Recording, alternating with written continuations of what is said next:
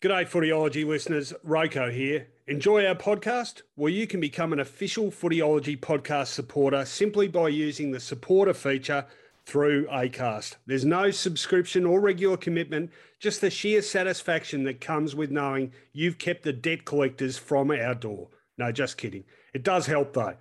If you want to get started, you just need to follow the support this show link in the show description. Thanks again, and now let's get on with it.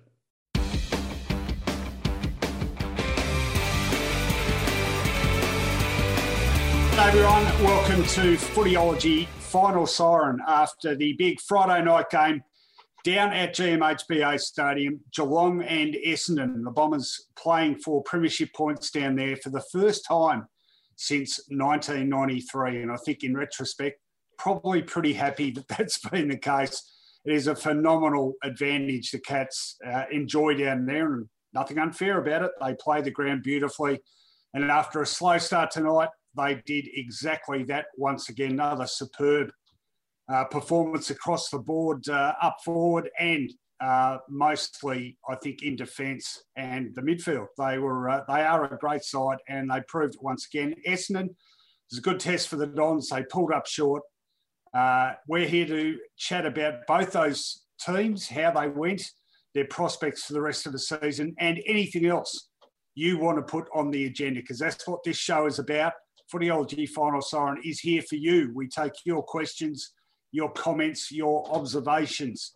And by we, I mean myself and my co host, Mark Fine. Uh, what do you make of the Cats tonight, Finey? I've got to say, when Essendon bound out to a four goal to nil advantage on the back of Geelong's pretty poor performance against Brisbane, I was beginning to question whether or not uh, the fix was in, in terms of Geelong's ability to turn things around. But very important goal just towards the end or at the end of the first quarter by Jeremy Cameron after a sustained argument with the umpire about where he should start the kick from. That was interesting viewing. They were great. Cameron was fantastic till he went off with that hamstring injury, three goals, and really could have had a fourth, except the free kick was given to Tuohy and not a mark to himself. He would have dobbed that, no worries. Exit Cameron, enter Tom Hawkins, game over. For Essendon, unfortunately, you know, look, they've, they've been good. And we know that that midfield, held now by Perish, uh, Perish, yeah, you combine Merrett and Parish and you get Perish, and they did certainly, perish a bit. He certainly hasn't perished. no, he's he's he's flourishing. But two, it's just not enough, is it, to have two midfielders as good as both of them have been in recent weeks. And I guess some of the youth in Essendon's side is starting to feel the length of a full season at the top level. They're wonderful players, but they are young, and it's starting to show a little bit. What do you reckon? Uh, yeah, I agree. We'll uh, we'll talk about that in some detail. There's a, a number of reasons for that, I think. Um, but uh, well, I've got to say, with my Essendon supporters hat on, I'm really chuffed about how this season's gone. Uh, obviously, I would have liked a better result tonight, but I think that's about where they they're at. Um, I also think you know probably underlines this result the gap between the top eight teams and the rest. Um, Richmond's stunning loss last night uh, aside, uh, I think I still think there is a, a, considerable gap between the top eight and the rest. Anyway, all that uh, we, will talk about. Anything you'd like to talk about, get your questions in. They're coming through now. Uh, whilst you're firing through a few more, we will have a look at the details, quarter by quarter scores first. And as Finey said before, great start by the Bombers. They kicked the first four goals of this game. And in retrospect, a, a pretty crucial goal right on that quarter time siren by Cameron um, after a uh, deliberate in fact, the umpire actually called deliberate, didn't call insufficient intent against Jordan Ridley. I thought that one was a bit questionable, actually, but uh, Cameron just doesn't miss those. He's uh, there is bread and butter, and he converted it, gave the Cats a bit of momentum going into the break, and then they just took over after that. Stunning second term, eight goals, two to one goal, one, gave them a very handy 24 point lead at halftime. Uh, pretty even Stevens in the third term. Essendon kicking the first two goals actually to get back within a couple of goals, but then Geelong really controlling play again and finishing off with a couple of goals to restore that four goal advantage or 21 points at the final change. And then they just basically went into cruise control, kept Essendon at bay, slowed the game down, and uh, as the resistance weakened, cashed in towards the end, uh, eventually scoring a 41 point win, 15 8, 98 the Cats to the Bombers, eight goals, nine. 57. The goal kickers, well, one man stood supreme, not for the first time. Tom Hawkins, outstanding game from him with six goals. Jeremy Cameron, as Finey said, three goals early before he had to come off with that hamstring injury. And uh, for anyone who's been following this game on Twitter, I did tweet sarcastically, could anyone update me on Jeremy Cameron? Because it was all the Channel 7 commentary crew seemed to talk about for about 15 minutes. Unfortunately, Twitter being what it is, a lot of people, including apparently Brian Taylor, didn't pick up on that sarcasm. So I then clarified that. Lesson number one don't attempt sarcasm on social media.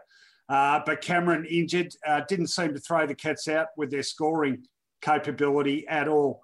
So Hawkins six, Cameron three, Myers two, singles to Tuohy, Dangerfield, Rohan, and Smith. Uh, soccer effort from Isaac Smith there went about 30 metres. For the Bombers, uh, three goals to Jake Stringer, they're probably their only forward of any consequence tonight. McDonald, Tip, and Woody, two, and singles to Jones, Merrett, and Parish. Fantastic snap by Darcy Parish over his shoulder. He ended up with 43 disposals tonight, Parish, second uh, 40 plus game for him. And I think now the holder of uh, Essendon's two highest possession tallies in the club's history 36 touches to Merrett, Heppell 25, Stringer 25, Will Snelling, 24, decent in midfield for the Cats. 38 to Patrick Dangerfield. He was terrific all night. 30 to Atkins, uh, playing that rebound role off halfback. 28 to Selwood. Better game from him this evening. Zach Tuohy, terrific in defence, 26. 25 each to Isaac Smith. And another rebound defender, Tom Stewart. What a class act. He is the best as voted by Mark Fine. He's gone with Dangerfield, BOG, followed by Stewart, Hawkins with six goals, Smith, Tuohy, and Selwood. So the senior players really standing up there for the Cats and for Essendon. Parish, uh, winning, of course, the medal in the country game between the Cats and the Bombers. Merrett, Stringer, Ridley, Snelling, and Heppell. So a couple of defenders there for the Bombers as well let's zip through a few questions and then we'll dive into some more topics in detail. Uh, Jan Lazinski says, Where is Essendon at? Can they make the eight? If they do, will we bomb out first week again? I might pick this one up, Finey, and then you have a crack. Um, look, I, I, think they're, they're certainly well ahead of where I thought they'd be this year. I, I thought they would be a genuine bottom four team, struggle to win more than half a dozen games. Uh, look, who knows what the last um, six or so games will bring. But I think the gains have been considerable. They've, they've had really great development uh, into kids who, all of whom look like real long term pros- prospects. None of whom, unfortunately, tonight were a factor at all. But, you know, that's a, the price youngsters pay in a long season. So Jones, Perkins, Cox are the main ones I'm talking about there. Hind has been a fantastic pickup.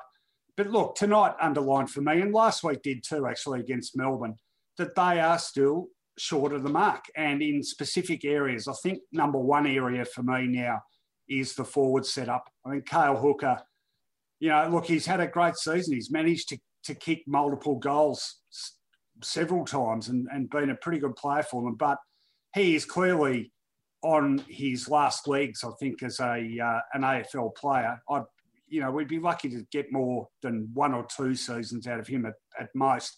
Really struggled tonight. Mobility is his issue. Jones did what tends to happen to young players this stage of a season. He looks a bit tired, uh, struggled with the wet, um, but he's he's been a good contributor as well. But they really just don't have enough targets up there. And also, I think the midfield, as prolific as it's been, um, the lack of physical strength in that mid- midfield group is telling, not so much in terms of clearances or contested possession, in which Essendon did really well tonight. They uh, look, they lost the clearance count uh, pretty decisively, but contested possession was basically even. Geelong won that count by one. And interestingly, the Cats ranked number one in that stat on the differentials and Essendon second last. So it was a good contested ball effort tonight. But when that physical pressure from opponents is applied, I think their delivery forward really struggles. And that was the big turnaround of this game for me. Geelong just applied a bit more heat. They didn't look like they were quite focused enough in that first quarter. When they applied that heat, Essendon just went with this haphazard delivery inside 50 for a second week in a row. Last week you had May and Lever picking it off. This week you had Tuohy, Stewart, um, Henry, I've, I've, probably Henderson. You know, I've probably missed someone there, but uh, just a really haphazard delivery. And the proof of the pudding there is the inside 50 count, which Essendon won by 17, 62 to 45 in a 41 point loss. Now, that to me says that that is the big area the Bombers really need to get a bit of stability and uh, find some consistent marking key targets. What do you think, Fine? Yeah, look, I think for Essendon, the spirit is willing. In fact, I'll go as far to say the spirit is magnificent. Uh, I agree. If I was an Essendon supporter, I would be very proud of how the team has performed. But in the end, the availability of players and also the length of season for the youngsters is beginning to tell, I believe. Look, that side has performed admirably, and you've got to understand that without McGrath and Shiel, we are talking about a far diminished midfield. You talk about a lack of lack of physicality. Look, Parish and Merrett, haven't they been outstanding? But just quickly there too. Sorry, yep. don't forget Caldwell, who was pretty good in I think only the two games he played for him, but he is another one they've brought in to be a long term part of that mix. And add to the physical nature of the midfield because he's a big bodied midfielder. So you can't question the output of Parish and Merrett, but they're little fellas by comparison to the midfielders going around today in the competition. Makes it tough, makes the remainder of the season difficult because, as we pointed out, the youngsters, look, Cox, Jones, they've been fantastic, haven't they? You can't ask for much more. But uh, well, I, I, think I think we are asking for more. Yeah, and I think that's as much out of necessity. I mean, I had a look at Essendon's uh, injury list before. Sorry, I thought I had it up there, but I don't. Um, but it's it's lengthy, and I think Nick Cox has been struggling for at least the last three games. Yeah. And uh, look, he was supposed to be spelled a few weeks back, but ended up coming in as a late inclusion. So uh, I think if they had available bodies, you know, guys of a similar sort of uh, dimensional position, um, he would have had a spell, but they haven't been able to spell him. Ditto for Jones. I think Perkins probably in that boat as well. Um, and this yep. has been a bit of an issue. I mean, it is an issue in one sense, although the, the realist part of me thinks, look, you want to give these guys as much game time as you can. Okay, they're struggling. Well, they're going to have to sort of grit their teeth and struggle through. Essendon needs to be prepared to accept some of those guys aren't going to be big contributors whilst they're in this sort of physical condition. But that's okay. I, I actually think it would be a mistake for Essendon to sacrifice the development of some of these young players just to say, look, let's you know let's really scrape into the eight because Essendon's been doing that for 20 years ritually getting thrashed in elimination finals and going nowhere. It's far more important, in my view, to be getting games and game time into these guys than to throw everything at a token finals appearance. And, you know, look, eight teams out of 18, nearly half the competition plays finals. It's not the feather in the cap it used to be. I think that's a mistake Essendon has made several times in the past of limping into the top eight playing a final and going, oh, we were a final side. Well, so what? You know, unless you're playing off in the last couple of weeks of the season, you haven't really accomplished that much. Good point. I'm going to be a little bit harsh, but there are certain players on every list. I think when you see that they're in the team, you understand that there is a dearth of available selections. And Tom Cutler in the starting 22 mm. tells me that there's a lot of blokes out at Essendon. Yeah, no, fair call. I, I, I, was quite surprised to see him selected, actually. I mean, obviously, for a particular job, and his VFL form, you know, uh, has been okay. But uh, yeah, look, he, he's struggled at the level. Certainly in his Essendon guys, he's struggled. So. Uh, look, you know, there's some more talented kids there ready to come in, but a lot of them have had sort of stop start interrupted preparation. So I'm sure if there was the opportunity to play them and get a realistic return, um, uh, Essendon would be doing that. Anyway, let's move uh, on. Just on that, that last night, that happened to me in the Richmond Gold Coast game when Richmond had a player that I didn't know was on the list anymore. Who's that? Dow. Oh, Thompson Dow, yeah. Yeah. Yeah, I didn't realise he was still there, but he bobbed up as the medical sub. There you go. Yeah, well, it might give you an idea the extent to uh, which their injury list has taken a toll as well. David yeah. Haley says, great win by Geelong tonight. Damn freezing at the ground in the cab on the way home. Danger back to his best with 38 possessions. Uh, he certainly was. And um, I saw Zach Tuohy interviewed on Fox Footy just after the game, and he made the point quite rightly. I mean, you know, Danger's had what three? He'd had three games back, I think. Yep. Been relatively quiet in all of them. Uh, is that all it takes for a guy once he's past 30 for people to start writing obituaries? I'm not saying people were doing that, but, you know, like he said, his coach said, I think the fitness people said, it, you know, it will take him a while to recapture yeah. his best. Um, fortunately, yeah, exactly. Geelong has the depth to be able to uh, not not even carry him because even a poor Dangerfield's probably better than the best of someone else. Um, but yeah, I mean, it was a it was a pretty salient reminder of of just what he has to offer that side, and um, yeah, uh, ominous warning, I guess, to other midfields in the competition. Rohan, uh, I've got to ask you this. Yeah. At quarter time, particularly in the second half of the first quarter, he was running around getting the ball unattended and carefree. And I thought to myself, they cannot keep on doing this. He's not the sort of player you just allow to waltz around the field. Now, yes, at quarter time, the score was 4 2 to 1 1, and it read well on the scoreboard for Essendon. Were you concerned at all that he was an, an unattended midfielder? Well, I'm not, I'm not sure Essendon has an obvious sort of tagging option to play on, on the best midfielders. I mean, we see a lot less of it now generally, don't we? I guess coaches are more inclined to sort of back their midfield to outpossess or outdamage the opposition. Look, if Essendon had Shiel and and uh, Caldwell and uh, who's the other obvious one? Oh, McGrath. McGrath. You know, if they were in the, you, you might find a guy like Snelling throwing that task, or um, Dylan Clarke was a guy that was doing it for him a couple of seasons ago. But I'm not sure Essendon, where Essendon is, I'm not sure that tagging necessarily needs to be a high priority. It's sort of taking up a role that someone else could be playing in a more positive sense to, you know, focus firmly on the future, which, you know, to their credit, I think they've done. This, you know, you want to know the big difference between Essendon's man management this year as opposed to previous years.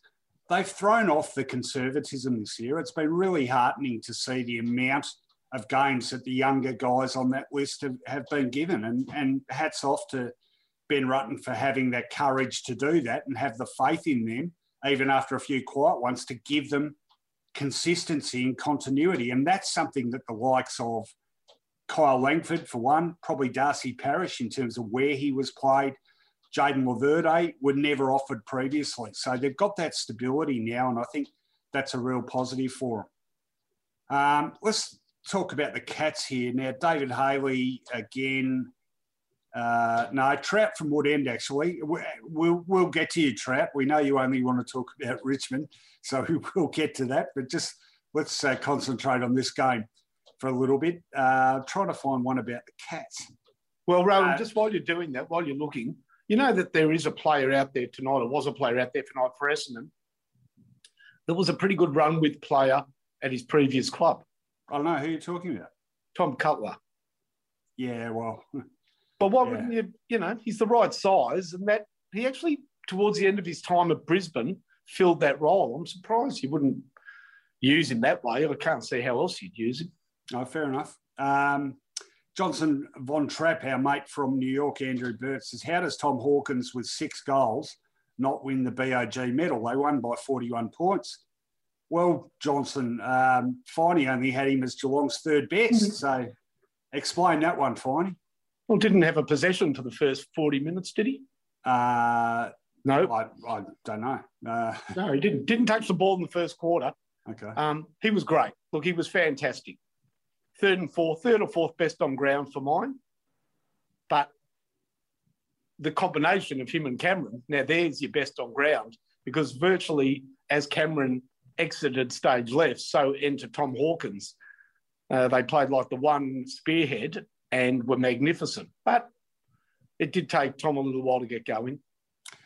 Uh, Jono says, can Essendon schedule its home game against Geelong next year at Windy Hill? Just seems fair. That's good. I like that. It's been a long time. It's, it's 30 years this year, actually, since they last yeah. played at Windy Hill. Oh, look, I, I haven't got any issues with, you know, Geelong's got a pronounced home ground advantage. In fact, what's the record now? It's 90, hang on.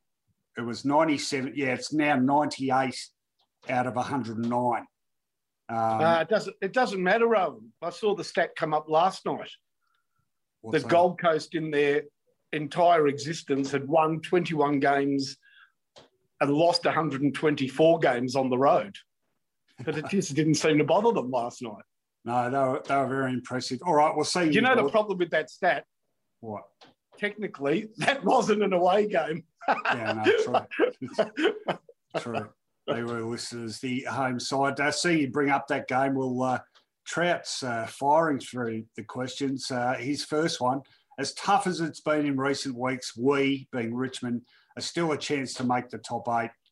Long way to go still. Well, I, I think they, I'm very confident they'll make the top eight, Trout. And then let's wait and see. I mean, I, I did concede, you'll be pleased to know, Finey, I did concede on Twitter last night that it was now going to be pretty tough for them to win the flag. but, but I still think they'll make the eight. And look, if they, you know, get most of these players back and they're in decent form in the last, you know, two or three weeks leading into the finals, you, you wouldn't want to play them. Like, I mean, there'll, there'll be a, you know, I know we say, seem to say this about a side every year, but they will be the proverbial finals wildcard lurking in the bottom half of the uh, of the eight. No side would want to play them just because of the you know the danger that it might click again for. Rohan, that's true. I've worked out something last night. You cannot possibly expect them to win a game with it, with Chol in the ruck. Yeah, he's struggling. I'm, I'm going to be yeah. I'm going to be harsh. He was just moved around. He was moved around like a witch's hat. I'm sorry. They, no, no, they need Nankervis out there, and then they've got to start rebuilding from that point on. But you can't play you can't play full games of footy without Ruckman. You just can't. Well, the other one, uh, of course, is Soldo, and he, he's out for the year, though, isn't he? Yeah, Soldo? yeah. Yep. Yeah. Uh, Coleman Jones just seems to have plateaued a bit too after a pretty yep. decent start from him. But no, you're right about Chol. And I was thinking he appear, you know, like I, I don't know. If, I don't know if it's a bit unfair to say he's gone backwards, but he certainly hasn't progressed any further than the form he showed last year, which I thought was pretty encouraging. So, you know, it's not easy being a big young no. uh, player who's been moved around a fair bit too. He's been asked to play up forward at stages and then take the ruck. Uh, they're, that, the best ruckman in the side they haven't used for the last two weeks. Oh, I know you're going to say Marlon Pickett. Clearly, he's very good. Yeah. Well, try try putting him in the ruck for four quarters against Max Gawn and see how he is in the last quarter. that's, uh, that's that, pretty. That reminds me of when Essendon went to Adelaide for the final and put Lovett Murray in the ruck. Yeah, well, I'm pretty sure Nathan Lovett Murray remembers that pretty not fondly as well. Uh, Tim Hooper says Dow House, the Mitch Marsh, good around the boys selection. Not sure he offers much these days. Finey? Well, we, we've observed that during the year, and then three weeks ago saw him play an excellent game of football. He didn't get a kick, I think, last week. But he stays in the team, and if they don't drop him when they lose, I doubt they're going to drop him when they win. Oh, by the way, you'd be pleased. Didn't Maxi Holmes show a little bit when he came on? He, he's a bit of a ball magnet. Um, yeah, he was good. I've got, a, I've got a, sorry, a bit of self indulgence here. For those that don't know, I've known Max Holmes, good East Malvern boy. I've known Max since he was a little kid. Went to school with my son David. Used to watch him kicking the footy in the front yard. And Dave and I were sitting here watching it tonight. He got that shot for goal.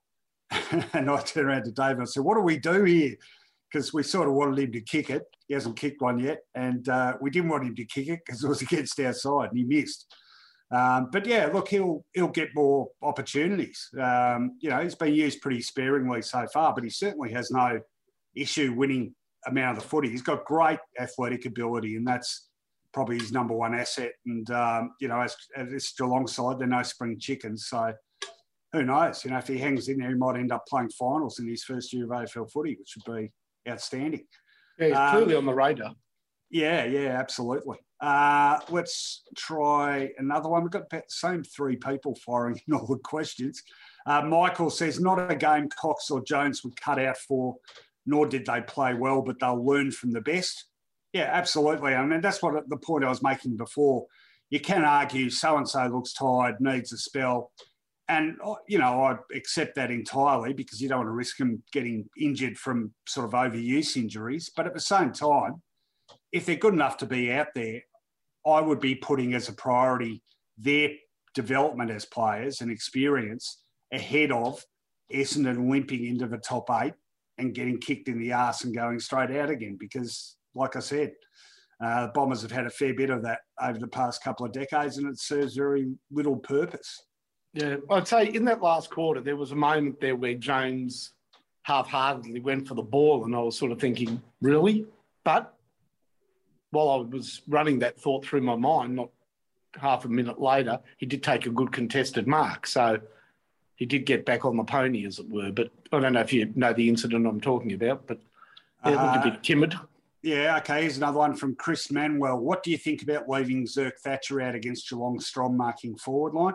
I was a bit surprised to see him omitted. I, I thought last week he was pretty, you know, given the other in the context of the other games he's played, I thought he showed as much last week as he had any other game. And structurally, uh, yeah, although, um, well, what, what were the matchups? Uh, initially, they had Laverde playing on, was it Cameron or Hawkins? Might have been Hawkins, actually. Hawkins. yeah, La- on Laverde on Hawkins. They had Ridley on Rohan.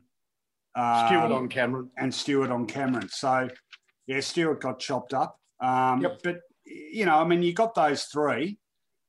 Uh, Laverde did okay, I think. You know, if, uh, another tall might have made them a bit top heavy, particularly in the conditions we had down there tonight. And they were tough conditions. I mean, very, very greasy, wasn't it? Uh, anyone want to talk? Uh, I'm just going to just going to uh, slide down the questions here. Surprised we haven't got more about the commentary tonight, to be honest, because I held off from tweeting this, but I had a tweet ready to go, basically along the lines of someone in Channel 7's production department has had a word to BT to be more theatrical this evening because um, on the scale of BT annoyance factor, uh, that one ranked pretty high tonight. How do you find it? Funny, when your own team is playing, he does maybe amp up in your own mind. Yeah, I thought he was the old bee in the bonnet was buzzing loudly tonight, wasn't it? but he I did mean, make a good point about that first goal kicked by Cameron. What was that umpire on about? And I'm glad that they, what was good TV was then they mic'd up the conversation between Cameron and the umpire afterwards. And his explanation was pathetic. No, no, got, you've got to be on the mark because it's near the end of the quarter. And if the siren goes, what do you mean if the siren goes? He doesn't know when the siren's going to go. That was absolute piffle, what the umpire was saying. If you take a mark, you can go on a worse angle. You just can't go on a better angle. Um, but just a quick follow up on Max Holmes, too. Uh, Leroy Jones points out, and yeah, this got on my wick too, except it was, I think it was Hamish McLachlan. They were calling him Holmes, not Holmes. Yeah, yeah. You know why? Because it's Abbey Holmes. I know that because I worked with Abbey on the Marngrook Footy Show. Let me tell you, uh, I can absolutely assure anyone caring to listen the pronunciation of Max's name is Holmes. That's how they pronounce it. That's how he pronounces it. So uh, it'd be good if Hamish got with the program on that one. Uh, Sherlock, says Damon, our producer. That's his nickname. It's good work from you, Damon. The uh, comedy routine's come along pretty well. Uh, Matthew Price asks, how would you assess the Isaac Smith trade now, Finey? Oh, good. Really good. He's going great for Geelong, isn't he? Well, what, what was the trade? I'm just trying to remember. Oh, not much. What did they give up for him? Actually, Damon, maybe you can. It'll be token. Up. Yeah, I think it was pretty cheap chips, wasn't it? Um, yeah, but it's all about the trade. It's it's it don't always just look at the trade because, of course, there are always going to be value for older players. It's how much you're paying that player. So, yeah, so, so we've just um, been told he got they got yeah. him for free, unrestricted free agent. Free. And so it's not about the trade. Well, hang on, the compensation, yep. fine. oh, third round pick for Hawthorn. That's, yeah. but that's not Geelong's payment. So it's not what sometimes the trade is all about or how you get a player in the club. It's what you have to put aside from your salary cap, whether it's worthwhile to put an older player on there. They would have had to offer him some dollars to lure him. Whatever that is, what would he be on? Three to four hundred a year? It's good value because he's been fantastic. But like at the same time, Hawthorn, let's take Hawthorn for example, they were sort of beating their chest, or their supporters at least were beating their chest about being able to pick up the likes of Patton and Scully for next to nothing from GWS. That's not the point. They actually had to put them on good money to get them to Hawthorn, and those those both backfired terribly.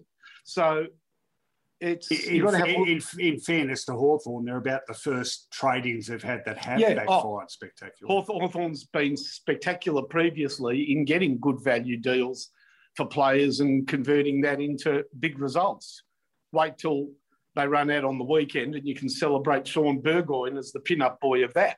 So, you know, it, you've got to have a look at the whole deal, and the whole deal has been very good in terms of Smith, outstanding in terms of Cameron, and probably not as good in terms of Higgins, I'd say.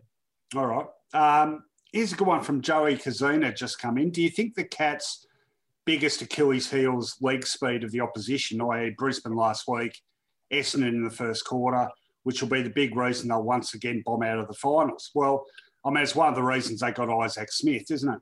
I, I don't think it's, I, I still think it's potentially an issue. I don't think it's as big an issue as it was because I think the development of the likes of Narkle and Parfitt has helped them in that regard. And I think, again, sorry, I'm not just pushing his case here, but if Max Holmes ends up getting plenty of games, he could really make a difference in that regard as well. You've also got them using um, a guy like Atkins, you know, off half back. Myers isn't slow. Uh, Dahlhaus, whilst he's there, he's not slow. You know, so I think they've improved the leg speed factor. But leg speed also, I mean, the brand of game Geelong plays, you know, very possession based. They like to control the tempo of a game. It sort of reduces the significance of the leg speed factor. When it does become significant against them, is when the opposition takes control of the tempo and controls the game. I guess Geelong backs its uh, its fundamental strengths to allow them to control that tempo. And we've seen that, haven't we? When they control how the game is played, they invariably win. Last week, Brisbane wrested that control away from them by exerting a lot of pressure. And you know what? Essendon tonight, I don't think this Essendon, where it's at now, could have done a lot more to also do what Brisbane did. As I said, the contested ball count equal. Uh, they lost the clearances. The tackle count, Essendon won by 14. Um, inside 50 count, they won handsomely. You know, like all those sort of uh, disposal count, Essendon, actually Geelong ended up winning that. So Geelong did wrest control away. But um, the one that really struck me was that contested ball stat because it's basically finished up level. And uh, the Cats are by some margin number one in that stat on the differentials and Essendon second last. So um, Essendon had the right idea about how you go about beating Geelong, but they just they didn't have the strength or the personnel in the finish to carry it out. Brisbane does, but Geelong would still be confident it can play the game on its terms. I mean, do you know where I felt Essendon lost it tonight, Ray? Where? Very lopsided return from players. So the top end, no problems. In fact, outstanding. Yeah. Too many players were passengers tonight, in a sense. Yeah. Well, who who are you talking? You about? mentioned Hooker, Yeah. Waterman Yeah. didn't do a heck of a lot. Um, I want to ask you about Devon Smith. At his best, to, all right, at his worst tonight, he goes back with the flight of the ball, clearly just not committed enough and drops it. Would have been an important mark and shot a goal. At his best tonight, runs down Dangerfield on the wing. Brilliant pursuit, tackle, and free kick. Uh, we just don't see enough of him during a game. Well, that's yeah. I mean, look, he's been a, a bit of a whipping boy for me, and I know a lot of other Bomber fans. But part of that is because that first season in 2018, he was outstanding, and that chase down on the wing. Uh, who was it? Oh, it was Danger, wasn't it? Um. You know, that's the thing he was doing routinely in 2018. His tackle numbers were through the roof. He won plenty of possession. He was absolutely outstanding. Injured his knee the next year. Now, it clearly took, it, you know, I mean, he basically, that season was a write off. But gee, getting up towards two years now of full fitness and time to get back to his best, he just, he disappears from games for too long. Just on your broader point about the lack of contributors, I'm just calling up the um, the stats on the on the AFL app. Um, sorry, the other area I think Essendon really struggled tonight was the ruck. Uh, Yeah, Sam Draper. Hasn't been good since he's come back. No, no. Uh, Someone was saying last week we, I think it was you more than me, but you know we were a bit too critical of him. But uh, yeah, look, he he got uh, the hit out tally. Actually, the hit outs are almost even in the end, but he just he didn't do anything around the ground. And then there was that there was that one where he should have marked in the defensive goal Yeah. square and instead tapped it straight to Tom Hawkins. Yeah, uh, he did a couple of strange things. Once tonight, it was brilliant. He could have gone for the ball with his hands, and he kicked it mid-air backwards like a soccer player, which he was. Yeah. Um, all right, just on those stats. So Kale Hooker, five, uh, didn't take a mark. Harry Jones, five, took two marks. Tipper, well, he kicked two goals, but still only seven touches. Draper, seven. Ham, eight. Perkins, eight. Cox, eight. Waterman, nine. That's and that's the problem. Too many players under ten touches, isn't it? Really? Uh, well, four, five, six, seven, eight, nine. You know, so nearly half a team Yeah. with fewer than 10 disposals. Um, Geelong's had a few of them in that category as well, but, you know, I mean, one of them, Cameron, was off for three quarters, and the others are basically defenders, uh, Collar Jasny, Blicavs. So, yeah, look, it, it's, I mean, we're, again, you know, at the risk of sounding a bit cliched, you know, these guys are kids. Perkins and Cox are, what, 19? Uh, Draper's Yep. still only 22 and basically in his second season of senior footy. And, and the ruck is a, a position that takes players years longer than your routine sort of ground level midfielder Yeah. to pick up the, the full nuances of playing that role. Not just about competing for hitouts, but about positioning around the ground. Um, and that's crucial to how many possessions a ruckman gets, isn't it? That's about being able to read the play Hmm. and uh, get ahead or behind of the ball at the right moments. And I think Draper is still very much learning that caper. That's a good. Uh, pun. That's very good. Draper the caper. Uh, yeah, no, it didn't uh, totally accidental. Trout from Wood End again. Contested ball stats for Cats are high because it's a skinny oval and tighter footy. He's asking the question. Um, oh, look, it's a fair observation. Actually, I, I did. Uh, it's always struck me how often the opposition at Kardinia Park kicks the ball out in the full. I don't think Essendon might have only done that once tonight. It didn't happen that much. So, for a ground they hadn't played for 28 years, they didn't seem to find it too difficult. But it certainly is unique in that regard. And if you want to know how unique, um, I can remember this because I actually jotted it down the other week. The width of um, GMHBA Stadium, it's only 112 metres. That is a full 28 metres narrower than the MCG, which I think is the widest ground in the league. So 30 metres, that's a kick, isn't it? It's huge. It is a huge difference. Yeah. It's a cigar compared to a, a circle. Um, or I don't want to start things going silly, but Matthew Price has asked seriously, what is the recommended footyology red wine cheese combination?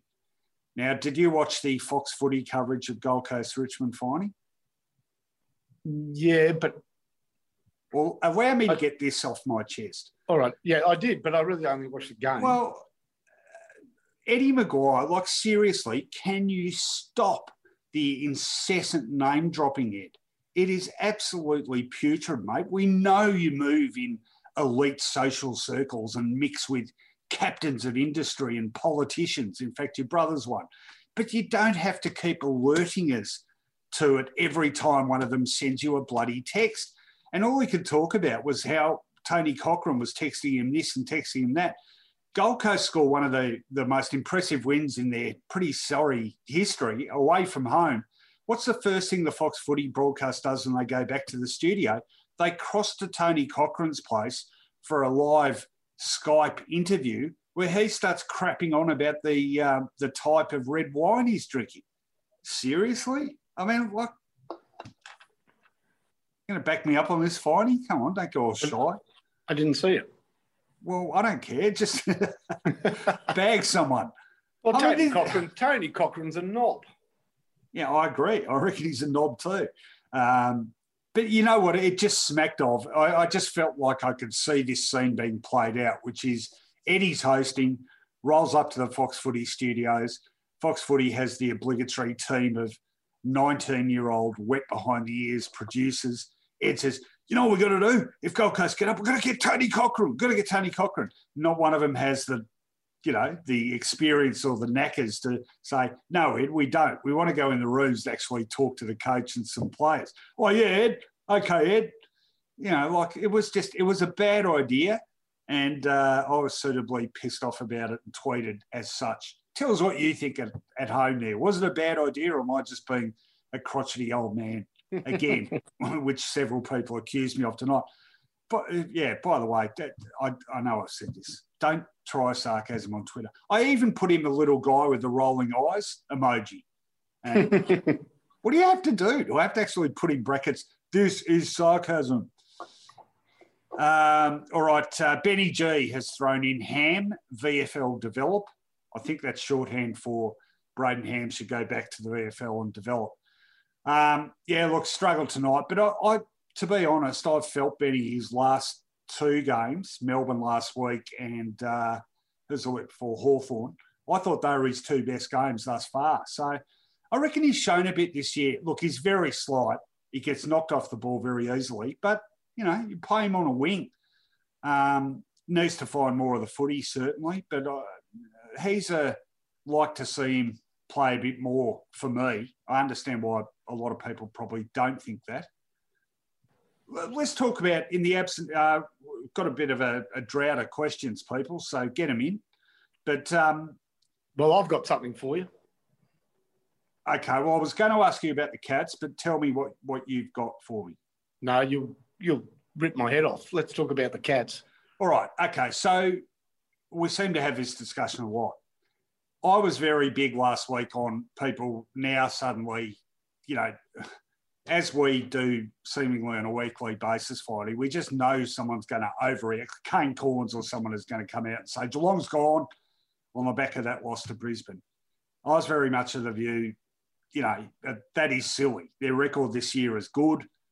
We've sung their praises. They had a bad night. You know, in a 22 game season, you're going to have your share of ordinary performances. That was close to their worst. Um, but the foundations of that side are very strong. I mean, last week they got beaten in the areas they usually excel, you know, around the footy. Um, their forward line didn't get a sniff.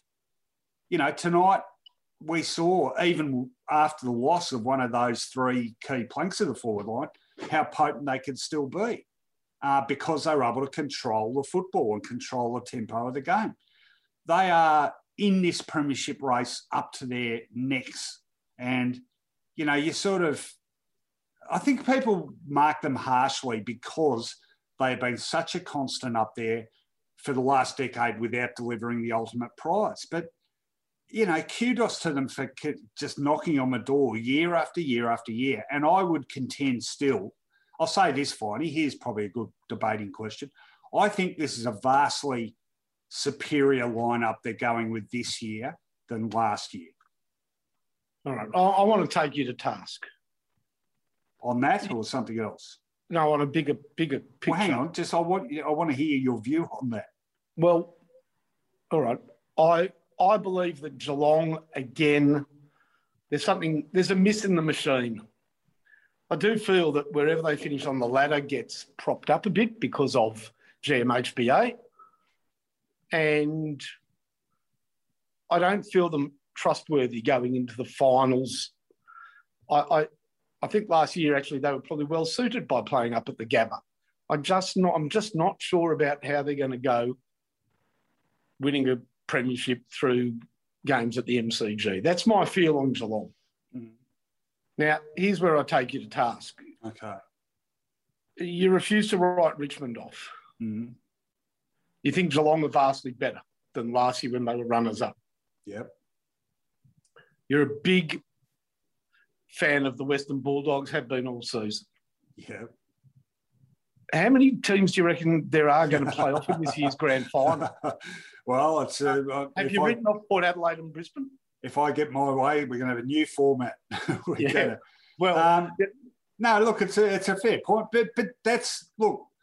Honestly, that's what I think. I think that uh, okay, well, start sharpening your pencil and narrow it down, mate. All right, okay. Here's, I'm pretty confident Port Adelaide won't win it. Yep.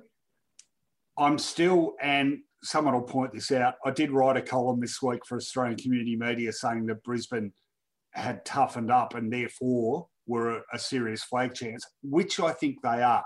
But if push comes to shove, I don't think Brisbane will win it. And that's okay. based on nothing more than uh, them. Look, if they can finish top two, win two finals, play the grand final at the MCG, great. But I still think, and look, have they play, even played at the MCG this year? I'm not sure they have. Um, in fact, Damien, can you look up Brisbane's record at the MCG over the last few years? Because I, I suspect it's not great that to me is still a considerable disadvantage for them. So, and this is where I have some sympathy for fans of non Victorian clubs. You have to be that much better than perhaps you should be if you're a non Victorian side to win a flag because playing a grand final at the MCG against a local opponent, it puts you at a disadvantage before you start. Now, okay. are, are, hang Melbourne? On, are, are Port and Brisbane good enough to overcome that advantage? I'm not sure they are. Okay, Melbourne. Um, have to be a chance. They're on top of the ladder.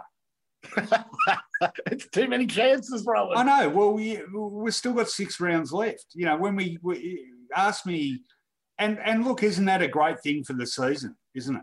Rather than you know, why don't you be positive for once in your life and not look at it as me wimping out on picking a premier? Have a look at what a great, a, a, a fantastic even at the top competition we have, that so many teams could win the premiership for. I, I agree. It is great. So let go of Richmond. At least let go of Richmond.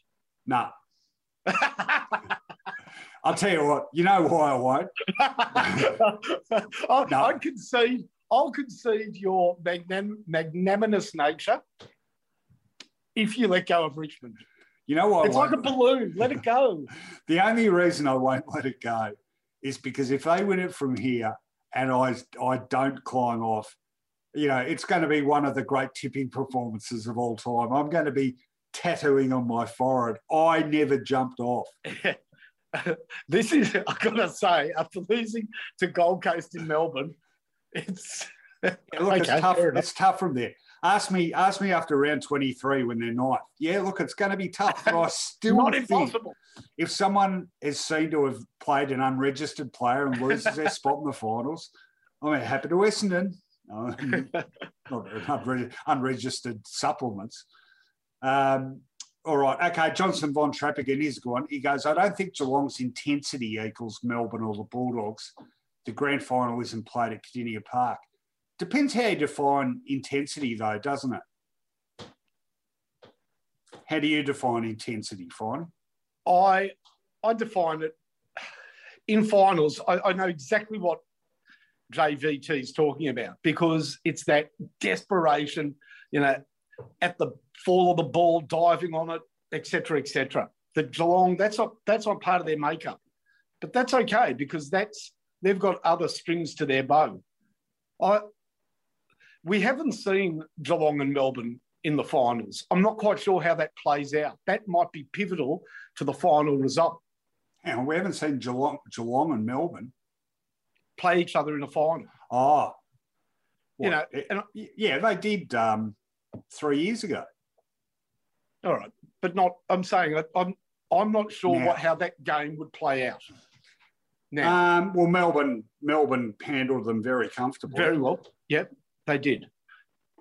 Do you think they would in a final with all the with all the pressures of you know we're talking about Melbourne in finals being two or three games away from breaking this drought that that becomes intense yeah, long I, I, on the other, other hand, have that great finals experience. I think that's an issue. And that's why one of the reasons when I wrote a post last week saying, I, you know, I still thought Geelong and Richmond were the, the safest sort of yep. um, contenders. And, and that still is a, a big factor. But perhaps, you know, perhaps Melbourne gets to play a final series without having to confront that. And look, experience doesn't always triumph over other factors. I mean, the baby bombers of 93, uh, Western Bulldogs 2016, you know, mm. but as a rule, it does it does count for something, I reckon. Yep. Now, now is Treloar's season in doubt? Uh, have you heard that? Have you? Yeah. Uh, I must say, I, I, I haven't heard that. Is that the case? Just well, got any Bulldogs fans out there? Tell us what you think. I just want to zip through a few quick comments, Finey. Yep. Uh, Peter Brudenell says the journalist in Roko knows that he sells more papers by supporting as many teams as possible. oh, who was who said that? Only uh, Peter Brudenell. Only one problem with that theory, Peter. I don't work for a newspaper anymore. If I had an "I love Peter Brudenell" T-shirt, I'd put it on right now. Uh, Trout uh, in a shock twist. Trout says Tigers are still in the hunt. well, there you go. Rohan and Trout still faithful to the bitter end. Um, James Tyrrell agrees with me. Port or Brisbane won't win it. MCG factor is compelling. Hey, Damon, did you manage to get the? Couldn't get it. AFL tables, mate. Yes, there is. No, no, you, I'll, I'll tell you how to do it. Well, everyone, you go to AFL tables right? Homepage, you call up the club, Brisbane Lions. You go to buy, this ain't bad TV. Buy, buy venue, and then you click on MCG, and it will tell you, as I suspected, wowee, 3, 6, 9, 10, 14, 18, 21. Brisbane has lost 19 of its last 21 games at the MCG including its last nine in a row. Their last win there was in 2014 against against Melbourne. Oh, no, Collingwood. Oh, and they beat Melbourne there in 2012.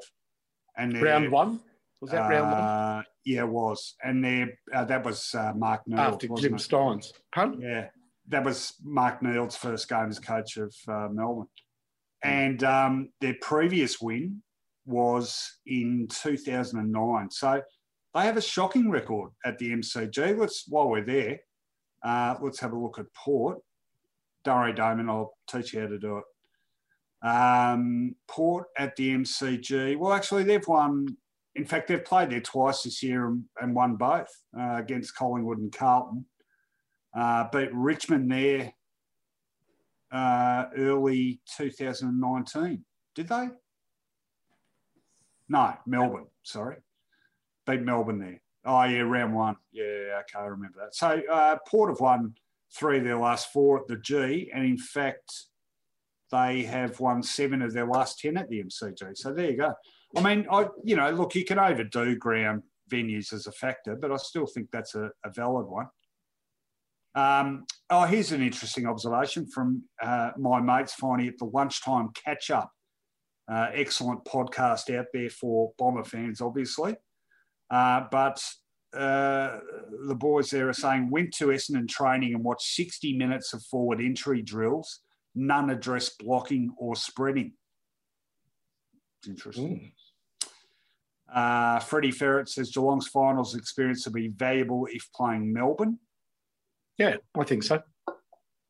Uh, James Tyrrell says Jenkins is out to pasture. Geez, isn't he a forgotten man? Josh Jenkins. Yeah. Apart from talking about uh, American sport on SEN, does he still do that? Yeah, and harness racing.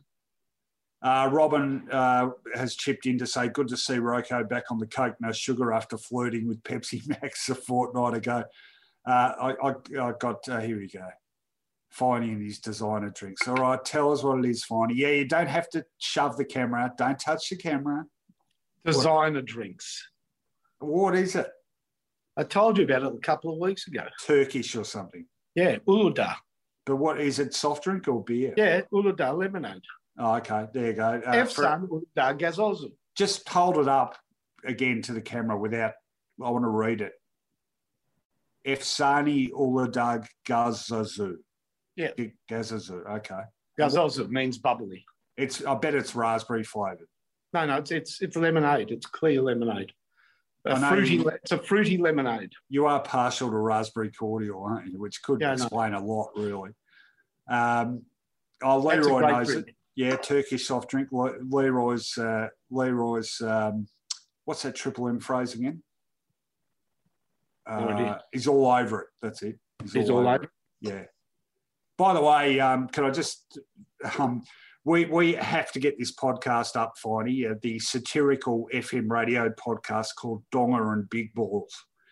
I've been suggesting this for weeks that it was the perfect show to be picked up by Triple M, and that all our uh, viewers and listeners should get around it and uh, tear it to shreds. Um, we're going to have you know Triple Thunders handing out Noiseworks albums, um, free acid wash jeans, you name it. Tickets to uh, the Tunnel nightclub uh, it's all there. Guns and Roses reforming back at the MCG. Yeah. Okay. Um, oh, thanks. Uh, Eleven thirty-eight says the ladies with the scones and cream miss me tonight. There's a few left over if you hurry. They are terrific. Um, the caterers down at Kardinia Park. I'll tell you what. I, I, I, never actually got to do it myself, but uh, a couple of years ago, working with AW, we used to get a consignment of rolls. Actually, it was SEN, was that long ago? Uh, consignment of rolls from Ripper Roasts over the road that gave us the hot roast beef roll and the, the chicken roll. Whew, it's good stuff, Finey. It's real traditional, you know, Geelong food. Stuff your sushi. One of the many lurks and perks we now look at in the rear vision mirror. Uh, we've got people got people throwing in suggestions to the Donger and Big Balls breakfast show. Uh, tickets to see 1927 Uncanny X Men albums. What do you think of that suggestion, Fine? Yeah, why not? Um, we could do a big tradies breakfast, like a, a, a massive meat pie, and for the first few tradies that ring in. You got to be a tradie though, mate. Yeah, well, know. Did SEN? Oh no, obviously SEN didn't strip the Triple M audience of too many tradies because their audience numbers are pretty ordinary. But uh, there you go. Get around it, says uh, Johnson. Uh, or are we running out of questions, folks? Oh, well, Adam White. Adam White, is that the Adam White? Says might be an Auckland grand final at this rate. Uh, re coronavirus, I assume you mean. Is that a, uh, sorry, Adam? I mean, every Adam White is a genuine Adam White, but Finey, Finey and I Adam both White's know important. an Adam White. So um, uh, if that's you, Whitey, let us know. Uh, Johnson Von Trapp, reminiscing on your days in shit level cricket. Well, yeah, plenty of that. Finey and I are both known to reminisce about crappy cricket contests we were part of. Yep. Uh, is it time we looked? I think it's probably time we did the tips now, is it? Oh, yep. Trout wants to know how many weeks Cameron will miss. Didn't hear an update on that. Um, oh, can I just say, sorry, the, I mentioned the sarcastic tweet. The reason I did it was they just went on and on and on about it. They couldn't stop showing vision of him sitting on the bench. They couldn't stop talking about it, the debate about whether he should have played at all. I understand, you know, like he's a pretty important part of that side and it's a valid news story. But once he's off the ground injured and you've had that discussion, can't you then sort of refocus on the actual game? I mean, his hamstring isn't going to get any worse once he's strained it sitting on the bench. You know, it'll still be there for you to talk about after the game. Can we focus on the matter at hand? It comes back to this sort of um, obsession uh, people have with, or media has, with talking points out of the game. You know, like, isn't the game a talking point enough in itself? By the way, Adam uh, is a former Geelong VFL reporter, but not the real journalist. Come on, Adam, don't sell yourself short. If you've covered any anyone's a journalist these days, bloody hell, look at the standard of some of them that actually write for the mainstream media, calling themselves journalists. Austin Phillips asks, who do you think is the best player in the competition this year? I'll go first. Uh, Bontempelli for me. Bastard. Is that what you were going to say? All right, who's your number two? Okay, number two would be. It's a good question. Um, Max Gawn. Interesting. Interesting. Um, actually, someone wants to look up the Coaches Association votes and give us the top five in that award. That's always a pretty good reflection. Austin Phillips likes Toby Greene. Hmm. Uh, Will Panda, Wild, sorry, Will Panda, Wild Panda says, We've been finalists for 35 years and now Hutchie owns it. We are effed. You're talking about the Perth Wildcats. Did you know to see that fighting? The um, Sports Entertainment Group, or whatever Croc Media is now called, have just bought the Perth Wildcats. In total? Yep. Because they've got a share of Melbourne United, don't they? Yep. I think they've bought it in total. Do you reckon Hutchie just looks around and, and thinks, what can I buy? You know, look, it's it doesn't seem to be much rhyme or reason to it. No, it doesn't. I don't know how. I don't know how corporate I don't know how business works. I thought when you buy something, you need to run it successfully, but anyhow, apparently not. Well, it depends how you define success. Yeah, it's really um, strange. I don't get it. Well, radio in radio now, it seems to be all about not not giving a, a toss about the ratings, stripping your costs back to the bare minimum, employing kids, and uh, loading up on one, you know, either your breakfast show or the morning show, and not giving a toss about the rest of your content which basically is a um, a philosophy you can apply to probably newspapers and, and TV as well. Can I just tell you, sorry, we're, we're digressing here, Finey. I've got a big recommendation. You know how I watch The Sopranos? Yep. Can I just tell you, anyone on here who, and I know I was late to this, everyone was watching it, but I finally got around to it. Seven episodes, I zipped through it in a night and a morning. The mayor of East, or sorry, Mare of Easttown with Kate Winslet. Absolutely superb American drama about a um, Kate Winslet who plays Mare, or Marianne is her name, and she's a uh, detective. And it's a small town in Pennsylvania, and there's uh, a number of issues cropping up. But um, have you seen it, Finey? Nope. You going to see it now? I've nope. recommended. Why not? Yeah, well, I'll get I'll get around to it. I'm no, watching. No, it, it is fantastic. I'm watching some Australian drama at the moment. Oh, is that um, in between or whatever? Mr. In Between. Is it good? It's interesting. It's not. It's not superb, but I'll tell you what's interesting about it. The guy who stars in it actually wrote it as a vehicle for himself, and um, he knows the world he's writing about. There's just the way it's written and a few lines and whatever either he's got help or whatever. But there's um, there's some people there who've been the wrong side of the law involved in writing that. I can I can back that up. Um, well, Trout's with you. Trout reckons he's just told me I need to watch Mister In Between. A few, I That's did put right. it.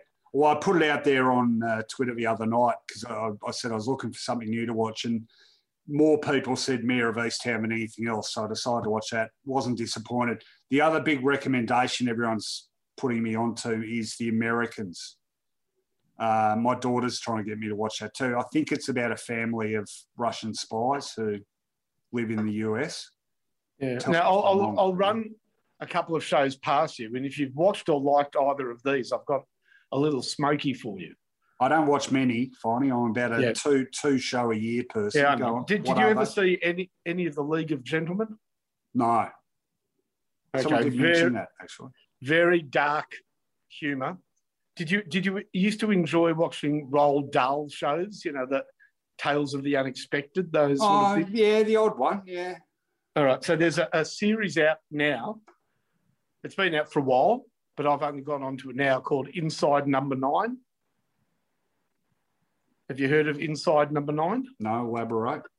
Well, the good, the good thing is that each one is self contained. So you don't need to watch the series or anything. Every one is a half hour little story. And the connective, the connection is spurious. They all occur inside residences with the street address number nine. So they're they're all very different, but they're very quirky and quite bizarre and dark and funny. Okay. All right. No, I'll take that on board. Uh, just back to our Coaches Association votes. So the five leaders of that at the moment uh, Marcus Bontempelli, Clayton Oliver, Ollie Wines, Sam Walsh, or Samuel Walsh, uh, Touk Miller, and Hugh McCluggage. Actually, Touk Miller, what he's been unbelievable, hasn't he? Yeah, good, isn't he? Yeah. And he's out of contract, but apparently very committed to the Gold Coast. Well, that's good. I'll tell you what, that'd just about be the end of them if they lost someone like him. Yep. You know, and and I don't know, Swallow or someone else like that. Uh, Yep. Quickly, TV shows. I knew this. I'm still getting replies to my tweet of three days ago. So uh, Tim Hooper, Better Call Saul next. Yeah, I agree. Uh, I mean, I, I haven't watched it yet, but it's on the list. Um, thanks. 1138 said, I can't get into Breaking Bad. Should I persist? Yes. Yes, you must persist.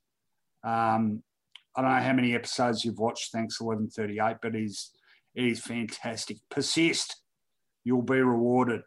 Uh, Robert Rice wants me to tell you, Finey, I don't know why, uh, that there's going to be a Sopranos prequel film called The Many Saints of Newark coming out in September.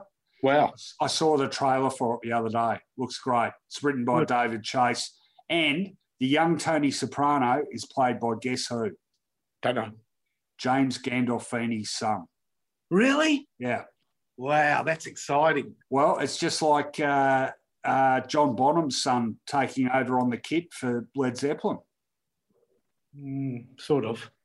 What do you mean, sort of? It's exactly the same thing. Oh, TV's a little bit more visual, or a movie's a little bit more visually. Well, it's the same principle. Okay. Uh, Breaking Bad is awesome, says Adam. Uh, Leroy Jones says barge ass. Come on, Leroy. You know I've seen that a lot. All right, let's do the tips. Uh, yeah, right. Geez, we must be going bad when even Fighting says let's do the tips. But our audience is still 80 something. We usually get down to about 60 before we do the tips. All right, now let's do them. Uh, all right, so uh, rest of this round, don't worry, if you keep sending them in, I'll, um, I'll uh, read out the odd one. Okay, so I've had two games, leaves uh, seven. What's your device, Finey? Okay. Uh, you're familiar with the game Scrabble? I am. Okay, your answer must be a player whose surname has a Scrabble score of 15 or more. I don't know what the letters are. I'll The run through them. one. Okay, quick. A1, B3, C3, D2, E1, F4, stop. G2. That's not going to work. I know all this off by heart. Yeah, but I don't. Oh, well, you've got a rough idea, and I'll, I'll tell you as you go. All right. So the name's got to add up to 15 Or more. Yep. or more. Yep. Oh, okay. All right. So given that you've you've um, you've obviously got a head start on this one, you might as well go first. So all right, uh, Melbourne taking on GWS at the MCG, 1:45 p.m. tomorrow afternoon. You're a prick doing this, like seriously. Why? Okay. Now who's who's okay? So who's your tip?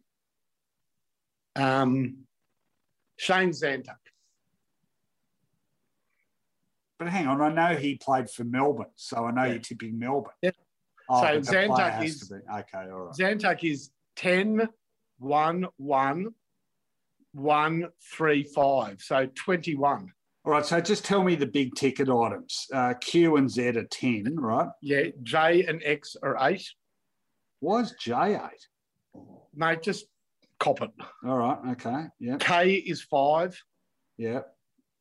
H, V, um, W, Y Yeah. are all four. Yeah. All right. That'll do. And the I think- vowels are all I one, think- aren't they? Yeah, P, M, C, B threes. M be others. Mary. Yep, What's N for Nelly? one. Oh, it's only one. Okay. So it's not just vowels that are one. Yep. All right. Um, all right. I'm going with. Uh, that's a good one. A lot of people suggesting this, so good enough for me. I'm going for Adem Yze. Yeah, that's good. That's dead on 15. It is. Uh, so we're both picking Melbourne. Is Yep. the translation of that absolute gibberish. The next game, 4:35 p.m. Adelaide Oval, sees the Crows taking on Brisbane. Finey, your t- can I go first? Yep. Uh, Zorko, Dane, uh, Dane Zorko. Okay, that's well played. I, I accept that. We've lost you. I'm back. Did you just hit your phone? No, I didn't hit my phone. It was at 20% business. Okay, good to know. All right, what's your tip? Okay, I'm going for. I reckon Akermanis might get me there. Now, K is five, M is three, that's eight. Yeah. A, uh, is there seven other letters in it? Well, Ackerman, A E R N A I S. I S. A, well, I might just fall short actually. Um, all right, I've got to go for somebody else.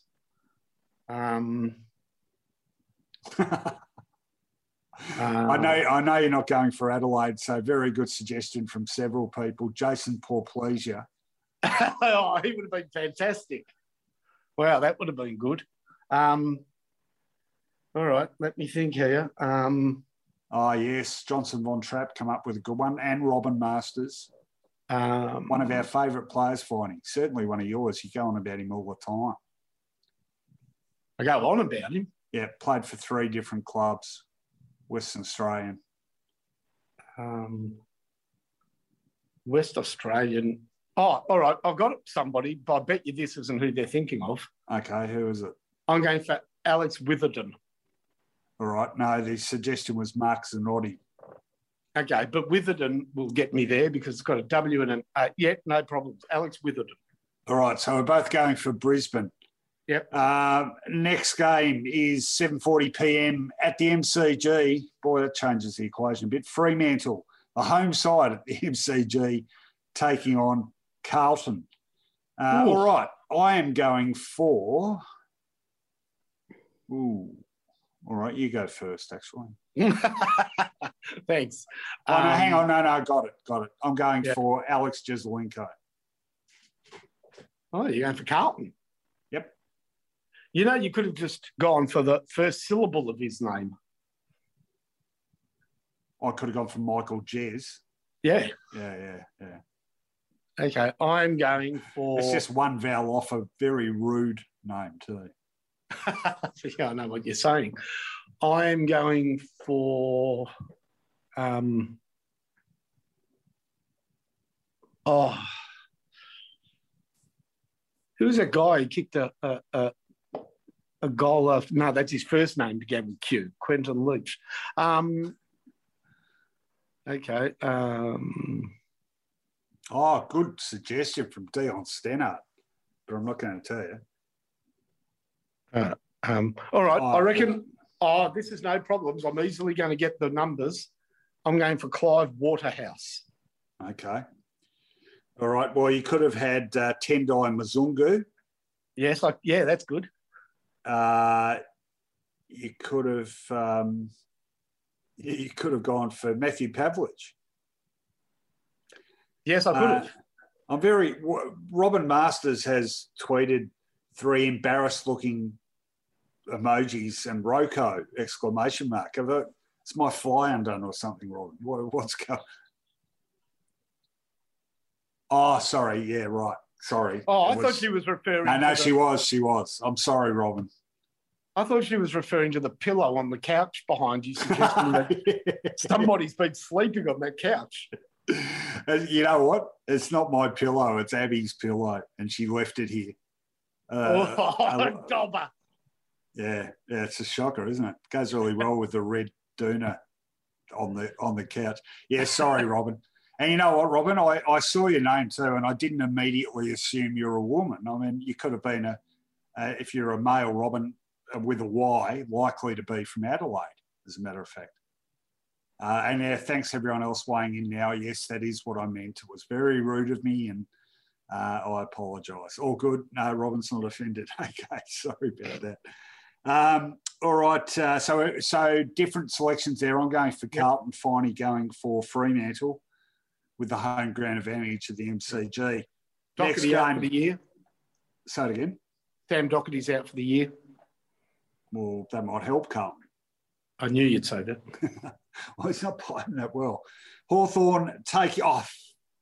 I nearly swore then. This app. Hawthorn taking on Port Adelaide, Marvel Stadium, 7.40 p.m. Saturday evening. Go on, Finey. Uh, I just got, you know, your email notifications come down the top of your phone.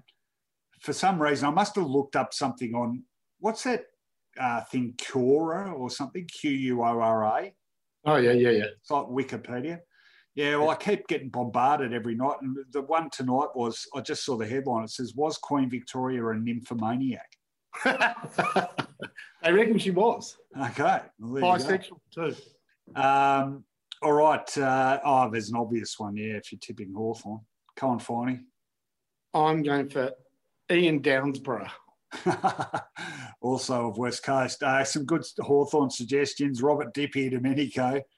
Um, uh, Bowden Jaworski, Jaworski says thanks 1138. Very good. And James Tyrrell waiting with that one.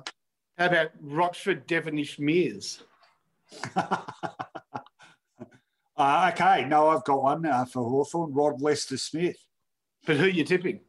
Uh, not them. Um, uh, geez, I'm struggling now. Uh, oh, yeah, I've got it. Oh, yeah, no, I have. I think it gets me there. Sam Powell Pepper. Easily. Yeah, okay, P and a W. All right, so we're both going for oh, Cockatoo Collins, says Wild Panda. Oh, Dion Stannard in with the. Dion's been good tonight. Uh, Paul, what was it, Caluri- Koulouriotis or Colorado.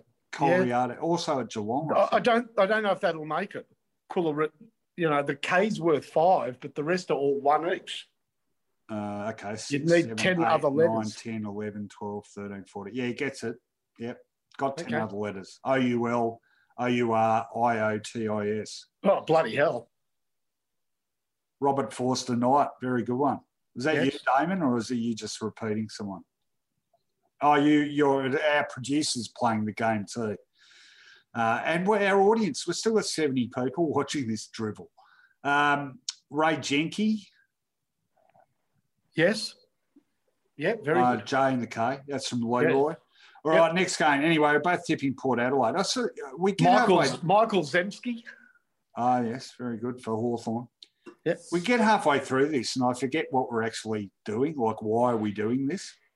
And then, I, and then I remember it's just an excuse for you to indulge your fascination with numbers and letters and hang on, hang on. Why we're doing it or what we're doing? Big difference. Yeah, or both, pretty much. Bastard. uh, next game is uh, Sydney taking on West Coast at the perhaps unlikely venue of GMHBA Stadium. I'll go first. Uh, go on. Francis Jackson. Yeah, good. I, I'm going with uh, David Rhys-Jones. Excellent. Someone suggesting we should ban hyphenated names. Yeah, I think they're a bit bit of gilding of the lily there, but anyhow. Wild Panda says this is great drivel after 10 beers, trust me. Uh, thanks, 1138 says you need more technical issues like last week. Gives you a world of sport feel. Like when Gus Mercurio is supposed to be, oh, Fred Villiers is supposed to be hosting the soccer and he's not sitting at the desk. Those are the days. Uh, all right, next game, 3.20 you know my favourite part of World of Sport? Which part? You know when John Dobby did the bowls, Yeah. and then oh, they, hang on. Can I do it? Sorry. Yeah. you mentioned John Dobby in the bowl segment on World of Sport. Straight away, this pops into my head. Do do do do do. Do do do do do. And that, for everyone younger than 50, is the music they played over the footage of the bowls they were talking about. So they had the two competitions the draw to the jack competition and then the far more violent drive competition. Yeah, yeah, they were good value. I used to love the drive competition sent that Jack flying, and it was always the same guy winning. Some guy called Middleton. Oh, was it? You remember the name? Wasn't yeah. Rob Parrella? No, they uh, were two. No, they, he he was a taxi driver from Brisbane, mate. No, no, I remember that because it was people used to write that in the intro to every story about the Commonwealth Games in which he was involved. Yeah. A few more suggestions to Sydney: Simon Minton Connell, Lewis Roberts Thompson, hyphen hyphen. Uh, Leroy Jones telling us if this is true, this is just outstanding. Freddie Villiers was a huge Black Sabbath fan. Isn't that great? Uh, Johnson Von Trapp, Sanford Wheeler. Freddie Villiers. I didn't expect that. yeah, but he got they became too tame for him, so he got into Sepultura instead. You know, bit of Brazilian death metal. Uh, what are we doing again?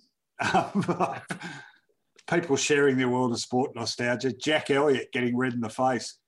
Okay, I'm going to tell my Jack Elliott story really quickly. So when I started in journalism, I worked on the Sun. We shared the office with the Herald. That's where Jack Elliott worked. Uh, I was on sport on the Sun. The racing department for both the Herald and Sun was behind us, and to visit the where the editors were or whatever, they had to walk past our desks. So I used to sit there um, in the desk behind Michael Davis, Michael Davis, and um, you'd see have the trolley stacked with the afternoon editions of the Herald because it was an afternoon newspaper. And Jack Elliott, who by this stage weighed about you know thirty stone, waddled up the corridor. It's a bit like barge ass. And one day he sort of waddled up the corridor and he accidentally knocked the trolley, and all the heralds came flying off the trolley and just spilled all over the floor. And Jack, you know, because he was the doyen of racing riding and whatever, and he was Jack Elliott, just keeps walking, looks around, sees them all, and just looks at me and Mick and goes, "Pick that up, will you?" so, do you remember his segment on World of Sport? Um, Jack Elliott. Yeah. Uh, no, what was it? Oh, no, I can't. Turf comment with Jack oh, Elliott. turf comment, yeah. So it was just an editorial, and this is would be the standard turf comment with Jack Elliott. On Saturday, the VATC, the very amateur turf club, proved yeah. once and for all that they were as suitable of holding a race meeting as I am of holding the regatta of Henley in my bathtub. that sounds amazingly articulate for Jack Elliott. He loved calling the VATC the very amateur turf club. Uh, by the way, Johnson Von Trapp says uh, t-shirt idea. Johnson Von Trapp's full of t-shirt ideas, but he reckons that someone needs to make up a t-shirt. Fred Villiers was a big Black Sabbath fan. uh, Leroy can vouch for it. His dad, Leroy's dad knew Freddie Villiers and his love of Black Sabbath. What was your old man into, Leroy? Tell us. Uh, Robin Master saying, was it Uncle Doug Elliott? No, Jack Elliott, Robin. Uncle Doug Elliott was the voiceover man on, on World of Sport. And uh, famous for, I don't know why I always remember this one, but he'd always, uh, first week of the new footy season, it was, Footy, it's great to have you back. Woof, woof, woof, woof. All right, let's get on with it. Um, on, have the win. Essendon had the tears. now over to Rohan and Finey for three cheers. Football. Thanks, Uncle Doug. Uh, and uh, sorry, just making way there for Lou coming in with the Patra orange juice, the Ballantyne chocolates, the Bataki ham. Uh, what else? They oh Patra orange juice. Patra, P A T R A. Patra. Uh, Collingwood St Kilda, MCG, 3.20 p.m. Sunday afternoon. Have we done this? No, we haven't done this. No, we have not. All right. Uh, okay, I'm tipping um, Brian Sierakowski. Mm, very good. I'm tipping Val Perovic. Very good. Uh, so we're both going for St Kilda, in other words. Yeah. Uh, Mayor of Essendon, Doug Elliott, he was also a Labor MLA in the state parliament. Was Doug Elliott the mayor of Easttown? Did you say? No, Essendon. Oh. And Mare of Easttown, by the way, is M A R E. Yeah. Uh, uh, Andrew Tranquilli, if you if you're tipping um, Collingwood, Justin Collingwood. Kaczynski, Oh, he's a big scorer. Tosca luggage. Sorry, another staple of the World of World of Sport prize pack. By the way, everyone, I haven't I've neglected to mention this, but if you want to subject yourself to two doses of this, God knows why. But we are putting Footyology Final Siren up as an audio podcast. So after you've staggered off to bed tonight and gone, why did I sit there and listen to this? Uh, tell all your friends about it and they can, uh, well, we'll put it up on YouTube as well, the video, but you can listen to this as an audio podcast. We've decided to go with this as well. So there are now three Footyology podcasts per week the Wednesday edition, the uh, Sunday night review edition, and now the Friday night Footyology final siren version, in which uh, you can hear Finey yawn like that. Um, Patrick. Carnasis says Damon, very good Damon. Uh, you win a bottle of Patra orange juice. Uh, all right, come on. Uh, Last game. uh, last game, thank God. Western Bulldogs taking on North Melbourne, 4:40 p.m. Uh, Pelaco shirts. No, this is uh, Western Bulldogs taking on North Melbourne, 4:40 p.m. Could be ugly. Bulldogs beat North by 128 points first time around this season. Uh, Yep. Won't be as much this time, surely. Uh, all right. What do you got for us? Was there a player who played for Footscray whose surname was Kazapi? Uh, not as far as I know. I do know Damon? Kazapi. Damon, could you look up C U double Z U double P E? Uh, I've got one anyway, and Yeah. uh, someone I actually know because his um, partner uh, I worked with at the age for many years. That partner was Claire Hinks, and her partner was Zeno Tsatsaris. Oh yeah, that's good. Yeah, because yeah, whatever. Kazapi, Kazupi. Did he play for Footscray? Thank you. One game for Footscray, 1992. John Kazapi. Okay, so we're predictably we're both tipping the Western Bulldogs. Uh, Paul Rosonico, uh, James Tyrrell for Collingwood. Ray Huppatz, nice one. Yeah. Kelvin Templeton, is that enough? No, that's no, that won't be enough. I don't you think. sure? How many's P? Three. Four, Four, three, is it? three, Three. What's Three, uh, yeah. M worth? three, and all the rest are ones. Oh, no. Sorry, Tim. How about Charlie Pagnoccolo? Uh, Yeah, yeah. The Templeton's fan club. yeah, sorry, that wasn't uh, that wasn't great audio, was it? I was just simulating Charlie Pagnoccolo's rapturous applause for Kelvin Templeton when he took his final mark in his 15 goal performance against St Kilda. Notable that mark for having Not touched his it. hands for about a tenth of a second. Uh, oh, a good one from Philip Van Dam too. Robert Groenewegen, or Captain Groenewegen, as he was known Yep. after commandeering the cockpit of the US bound plane on the Bulldogs' end of season trip in 1985. Not all he Uh, was famous for. Oh, flopping it out in the team photo. Yeah. Speaking of cockpits, Uh, yes, Con Gorozidis. Uh, for both Bulldogs and St Kilda. yeah, Yeah. Stephen Kolyniuk. John Yes. Schultz. In Yes. fact, the Western Bulldogs are Scrabble. Ray, uh, did I say Ray Huppatz? Yeah. Uh, Al, uh, Johnson Von Trapp's gone with algae vosselitis. Yeah.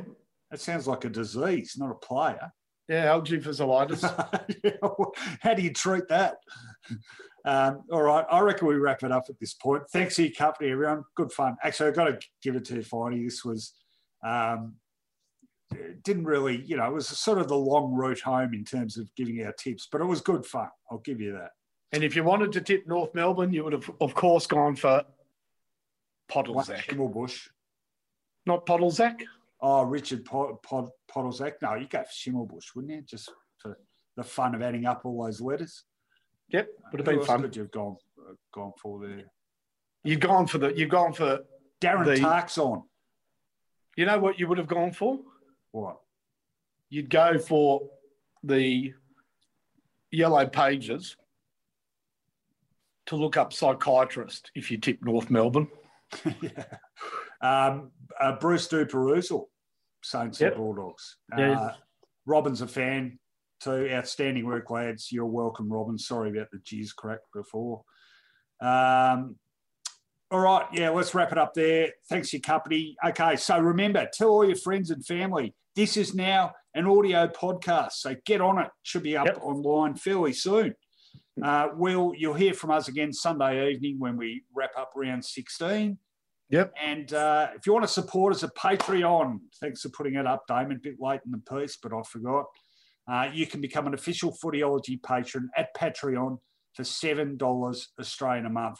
End of the month, we get a bit of a churn factor, so any new subscribers very, very welcome.